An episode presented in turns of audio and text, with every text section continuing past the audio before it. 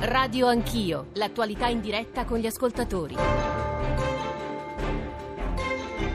Sono le 9.06, tornate con Radio Anch'io, Giorgio Zanchini al microfono. Eh, nella notte tra il 5 e il 6 dicembre del 2007 a Torino avvenne una spaventosa tragedia del lavoro, un evento che colpì il paese, che ebbe conseguenze enormi e che noi stamane vogliamo ricordare con la voce di chi sopravvisse, le voci di testimoni le voci di chi raccontò quello che è accaduto per parlare anche però di sicurezza sul lavoro. Ma torniamo anzitutto su quello che accadde dieci anni fa.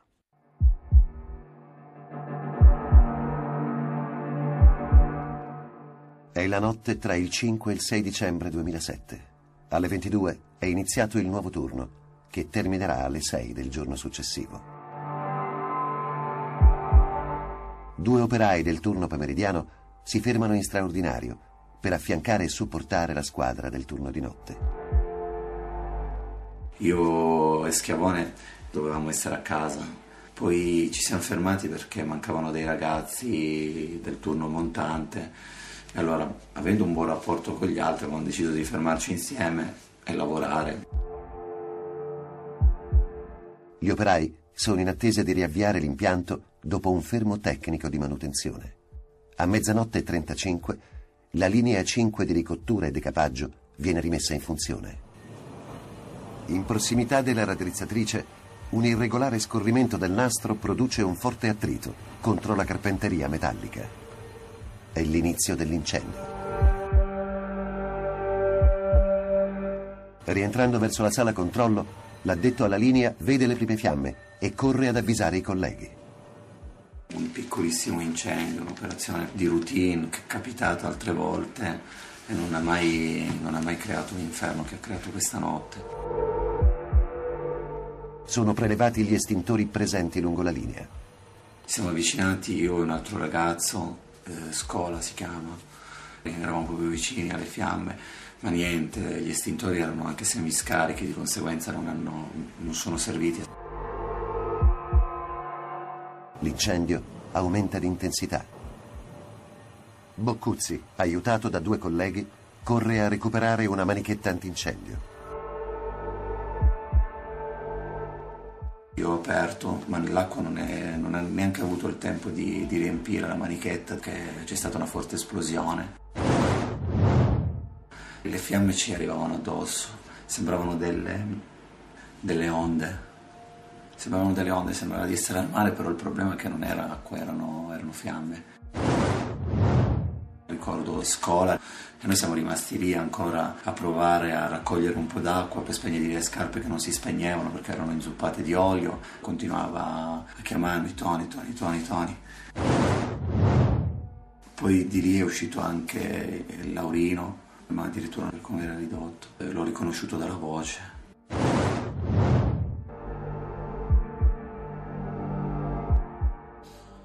Antonio Boccuzzi è con noi stamane, grazie anzitutto, buongiorno Boccuzzi, benvenuto. Grazie a voi. Grazie. E come sapete l'unico sopravvissuto a quella spaventosa notte, poi è stato anche alla Camera, ha lavorato, si è impegnato anche sul lavoro, sulle leggi, sulla sicurezza, ha anche detto recentemente che ancora molto resta da fare rispetto al testo unico del 2008, ma insomma di questo parleremo e ci sta ascoltando anche Ezio Mauro che qui stamane è in parte come ex direttore di Repubblica, in parte come autore di un lavoro che è tratto poi da quel reportage che lui scrisse, che lui scrisse poi qualche giorno dopo quella strage, si chiama Tisse in opera sonora, che è stata messa in scena domenica scorsa a Montecitorio, tra l'altro di fronte ad alcuni dei parenti delle vittime, c'era, c'era anche Boccuzzi e in parte credo anche tori, come, come, torinese, Mauro, perché quella fu una tragedia che colpì l'Italia e colpì in maniera profonda la vostra città. Buongiorno Ezio Mauro, benvenuto. Buongiorno, buongiorno. Sì, credo, credo, che forse anche una parola da Torino come capitale industriale del nostro paese e che scoprì di avere al suo interno anche una fabbrica. Devo dire che alcuni ascoltatori e ascoltatrici ci stanno scrivendo proprio questo, una fabbrica che aveva forme e tutele e criteri di sicurezza indegne di un paese contemporaneo. Mauro. Soprattutto quella, quella tragedia disumana per il modo in cui sono morti sette operai e, Boccuzzi potrebbe testimoniarlo sì. perché ha vissuto quelle, quelle ore, quei momenti tragici, ma soprattutto conteneva in sé il nucleo del, del, della crisi del lavoro della crisi della siderurgia, del modello industriale che ci aveva accompagnato in tutto lo sviluppo del dopoguerra, la fabbrica taylorista, la fabbrica fordista tradizionale, la lavorazione dell'acciaio, tutte cose che a Torino sono passate, c'è stata una metamorfosi totale del lavoro e del modo di lavorare e della stessa conformazione industriale della città. E in quella, in quella tragedia c'è tutto questo perché eh, sono i sistemi di garanzie, come hanno spiegato gli operai nei giorni successivi, i sistemi di tutela che gli operai si sono dati nella contrattazione con l'azienda nel corso del tempo, che quando una fabbrica è in ristrutturazione, quando una fabbrica sta chiudendo, metà degli impianti sono già stati traspor- trasportati nella, nel, nella casa madre a Terni, saltano i sistemi di garanzia, i sistemi di tutela, i tempi di decantazione si fanno straordinari e tutto questo accade con delle lavorazioni che Boccuzzi potrebbe spiegarci, che hanno delle dimensioni disumane come l'acciaio, l'acciaio forni a 1187 gradi, macchine che sono alte come degli edifici a due piani e, e tutto questo comporta dei, un'esposizione ai rischi superiore durante le fasi normali della lavorazione. Anche questa è la crisi. Mm, Ezio Mauro, l'ultima cosa, poi so che deve salutarci, poi andiamo a, da Antonio Boccuzzi. Eh, lei andò su quel luogo nei giorni successivi, nelle ore successive, c'è qualche cosa che la colpì in particolare? Colpito soprattutto quello che gli operai raccontavano, operai giovani perché la chiamavano la fabbrica dei ragazzi, operai specializzati, parlavano dell'acciaio come di qualcosa di assolutamente pregiato, la qualità della loro lavorazione gli era ben presente, tuttavia dicevano quei sette sono morti perché in qualche misura l'operaio è diventato invisibile. Esiste naturalmente, se non si fermasse lui si fermerebbe un pezzo dell'Italia, ma esiste nella fabbrica e non esiste più nella testa della gente, nella testa della politica. Ecco, questo, questa eh, lo stessa mimetica in, con cui nascondiamo il concetto di lavoro impiegando altre parole, competenze, saperi, professionalità, in cui abbiamo spostato l'attenzione dal produttore al consumatore, eh, in cui abbiamo guardato una geografia immaginaria del paese dove contava soltanto, sembrava contare soltanto la produzione di beni immateriali e non più chi sa fare le cose, come dicono a Torino l'operaio lo chiamano quello che sa fare i baffi alle mosche, per l'accuratezza di lavorazioni specifiche. Ecco, tutto questo rischia di essere messo in crisi. Ripeto, la crisi è tutto questo. Chi dice che la crisi è un tunnel da attraversare rimanendo intatti quando si esce uguali a quando si entra, sbaglia tutto, la crisi è un soggetto sociale che cambia. Ezio Mauro, grazie per questa sua voce iniziale. Eh, Antonio Boccuzzi. Diceva Ezio Mauro, tra l'altro è il titolo del suo pezzo, gli operai diventati invisibili in questi dieci anni. Poi qualche cosa è cambiato, poi se vuole tornare anche su alcuni dei passaggi toccati Ezio Mauro ovviamente, ovviamente lo faccia. Bocuzzi, buongiorno. Buongiorno, ovviamente dal punto di vista della sicurezza sul lavoro qualcosa è cambiato perché eh, quattro mesi dopo la tragedia Thyssen è stato varato il decreto 81 a detta di molti la miglior eh, legge dal punto di vista della sicurezza sul, sul lavoro a livello, a livello, europeo. Detto questo è vero anche che il nostro paese è famoso per avere delle buone leggi e avere altrettante persone che sono eh, come dire, bravi a girare intorno alle, alle stesse. L'elusione delle, leggi, della legge è il problema più grande, noi dovremmo avere un corpo di ispettori in grado metterlo in grado ecco, di Mentre è insufficiente. applicare la legge. Sono insufficienti dal punto di vista numerico, anche dal punto di vista delle, delle risorse, eh, devono usare la loro auto e spesso e volentieri quando incontrano imprenditori poco virtuosi sono state date alle fiamme le, le auto di, di, questi ispettori. Cioè, eh, ecco, il, diciamo che la montagna da scalare è ancora molto molto molto alta. Ci sta ascoltando oltre eh, ad Antonio Buccuzzi che resterà con noi, poi è in treno se la linea cadrà, noi ci scusiamo con voi ascoltatori, ma la sua presenza stamane è mm, importantissima, insomma dico una cosa molto banale, 335 699 2949, perché tra l'altro cominciano a scriverci gli ascoltatori sul tema della sicurezza sul lavoro, ho dei dati dell'INAIL di questi giorni eh, che colpiscono anche per la crescita nei primi dieci mesi del, del 2017, ma insomma rifletteremo anche su quei numeri. Poi ci sono anche altre due presenze importanti stamane in radio anch'io, la prima delle quali è quella del procuratore capo eh, di, eh, di, Torino che ha guidato eh, l'inchiesta e eh, che è stata condotta con tempi molto celeri, soprattutto per i tempi della giustizia italiana e che eh, è arrivata in Cassazione a condanna definitiva, con un paio di aspetti che ancora lasciano un po' d'amarezza, ma insomma Raffaele Guariniello, buongiorno e benvenuto. Buongiorno. E poi anche uno dei maggiori conoscitori della storia della fabbrica, della storia dell'industria del Novecento e di questo primissimo XXI eh, secolo, e mi riferisco a Giuseppe Berta che insegna storia, dell'Italia, eh, insegna storia contemporanea all'Università eh, Bocconi di Milano. Professor Berta, benvenuto. Buongiorno. Allora, prima di, andare, di sentire un po' Eh, come si è conclusa il percorso giudiziario della strage di Thyssen, ma anche quello che ancora manca nel nostro paese con, con eh, Raffaele Guariniello. Volevo tornare su un'espressione che ho letto in un'intervista recentissima di eh, Giuseppe eh, Berta, una fabbrica che aveva quasi degli aspetti coloniali. Perché, professor Berta? Perché mi capita di dire che eh, spesso eh, I tedeschi sono tali nel loro stile di gestione delle fabbriche a casa loro, non lo sono allo stesso modo quando gestiscono impianti all'estero, nel senso che noi molto spesso ricordiamo eh, per esempio un assetto come quello della cogestione, la cosiddetta Mitbestimmung, che da molti anni istituisce una presenza formale di rappresentanti dei, dei, dei lavoratori dentro uh, la struttura di impresa. Però tutto questo approccio si manifesta in Germania.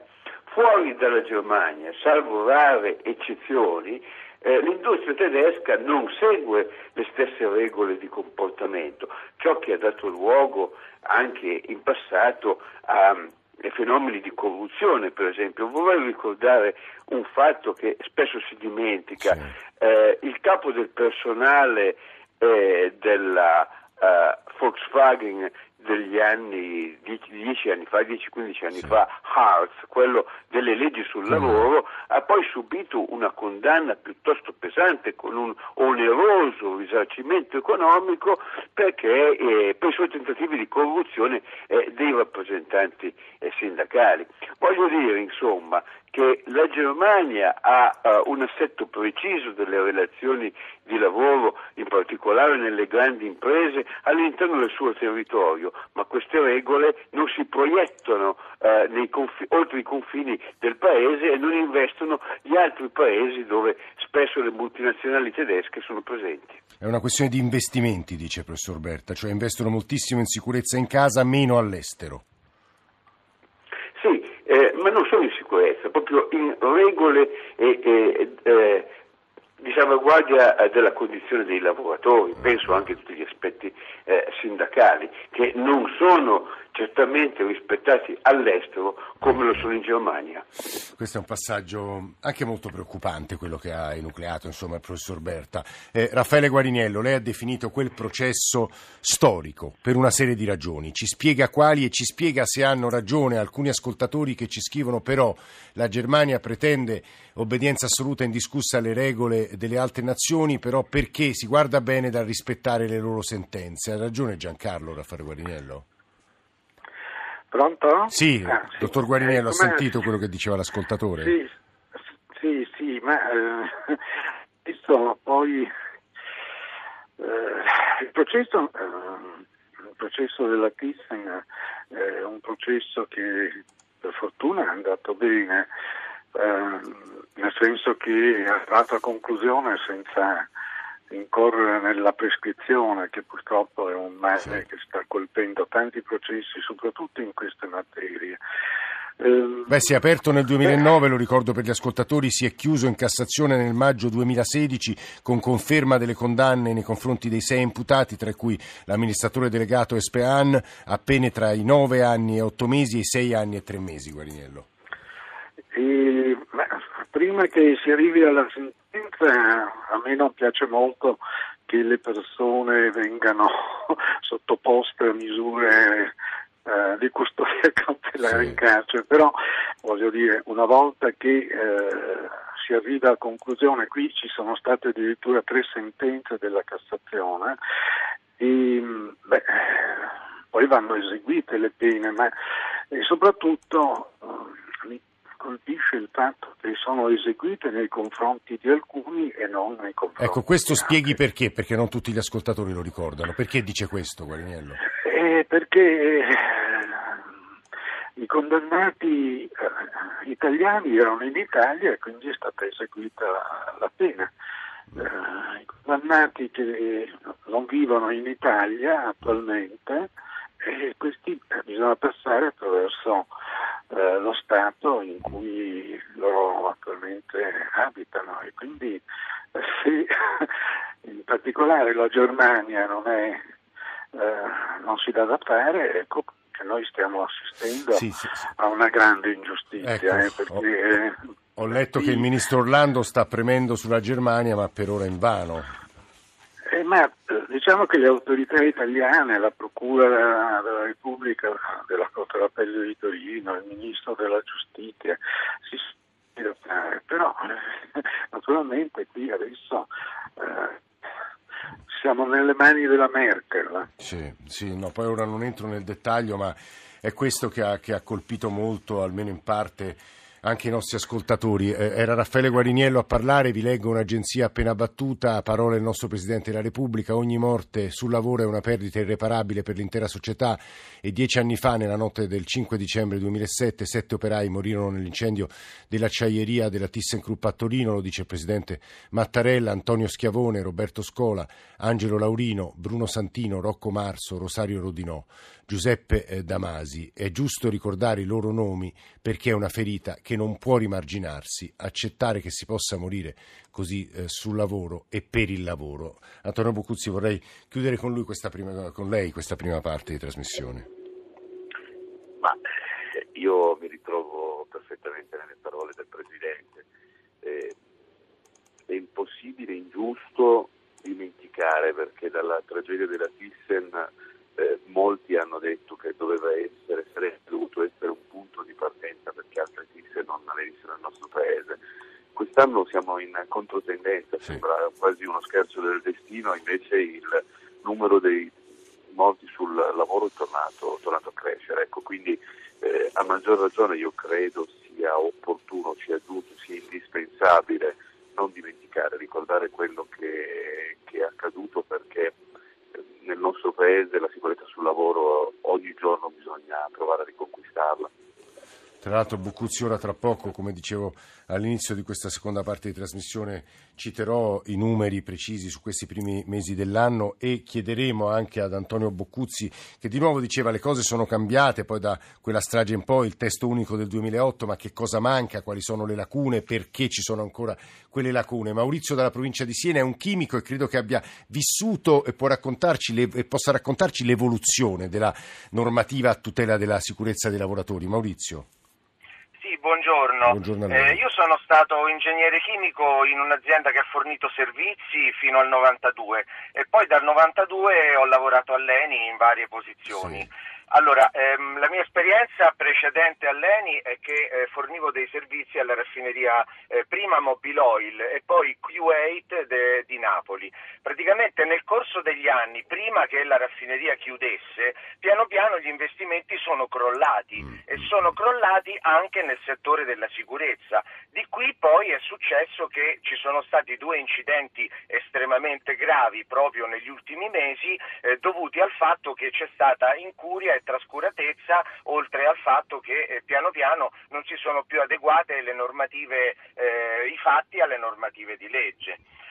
Seconda cosa, nel gruppo Eni eh, posso dire questo, io ho avuto la fortuna di conoscere eh, dei, dei collaboratori che hanno lavorato con Mattei Sì. eh, e eh, piano piano che queste persone eh, si sono, sono- hanno maturato l'età per la pensione, devo dire che sono, le posizioni sono state sostituite sempre più frequentemente non da persone che avevano fatto esperienza di raffineria e quindi poi sono, sono venute a lavorare nella sede centrale Mm. eh, come eh, i capi dei direttori Sì. e dei, dei funzionari di raffineria, ma sempre più nominati dalla politica e da interessi che nulla avevano a che fare con la professionalità. Con la qui non si parla di scherzi, Eh si no, parla di, eh, di situazioni in cui se c'è una temperatura eh, di testa colonna che sale, ci vogliono delle persone che sappiano che cosa devono fare No. e soprattutto i capi di queste persone devono essere persone che hanno lavorato in cantiere, che conoscono le pompe, i compressori, eccetera, eccetera.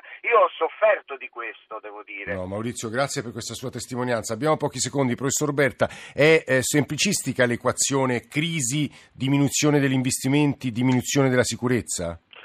non è semplicistica perché inevitabilmente quando si attraversa una crisi così lunga e lacerante come è stata quella che ha interessato in particolare il nostro paese, è chiaro che la caduta degli investimenti comporta in, in- in, eh, certi casi uno scadimento delle- della qualità eh, del lavoro, delle condizioni lavorative. Questo è il punto. Grazie al professor Berta, grazie a Raffaele Guariniello. Antonio Boccuzzi, se può, eh, resta con noi 335-699-2949 perché adesso entreremo più nel dettaglio del- delle questioni di sicurezza che riguardano l'oggi, le leggi e le lacune. Quindi ora diamo la linea al giornale, anzi ci fermiamo un paio di minuti ma torniamo insieme subito dopo. Radio 1 e Orogel vi augurano buone feste.